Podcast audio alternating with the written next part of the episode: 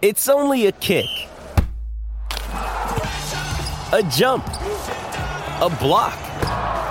It's only a serve. It's only a tackle, a run. It's only for the fans. After all, it's only pressure. You got this.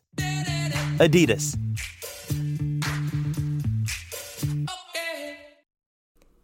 Hey y'all, this is Lita Gore filling in again for Ike Morgan in today's Down in Alabama. Before we get started on today's news, I just thought I'd share an interesting side note.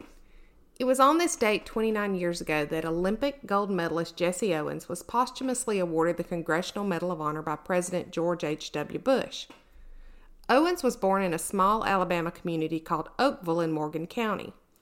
He went on to win four gold medals in the 1936 Olympic Games, which were held in Nazi controlled Germany.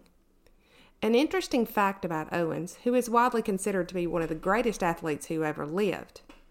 Owens was born James Cleveland Owens and was referred to during his childhood as JC.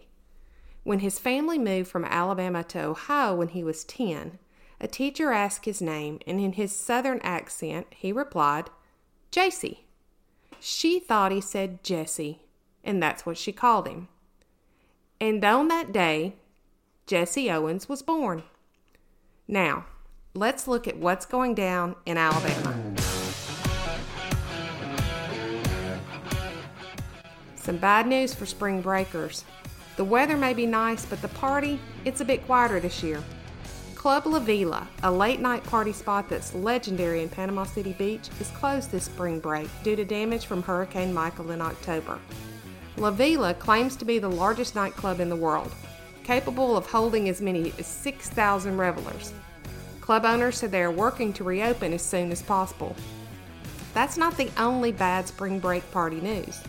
The Red Bar, located in Grayton Beach, is also closed after it suffered a devastating fire in February. Owners vowed to rebuild to exact specifications, but did add they planned on building a larger bathroom.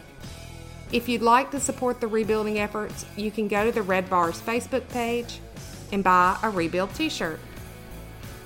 A gaggle of Hollywood stars have been in Alabama filming a new Netflix thriller.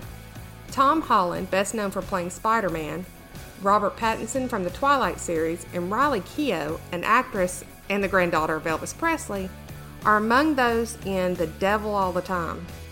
The cast and crew has filmed in several locations, including Montevallo, Jacksonville, Birmingham, Helena, Anniston, and Riverside. The Gothic thriller is supposedly set in southern Ohio and West Virginia. And I read a summary of the story, and it really does seem rather complicated, so I'll just use the description provided by the movie makers. The movie follows a cast of compelling and bizarre characters from the end of World War II to the 1960s. So we're just going to have to wait and see what this one's all about. You can keep up with the news and all the basketball action today on AL.com.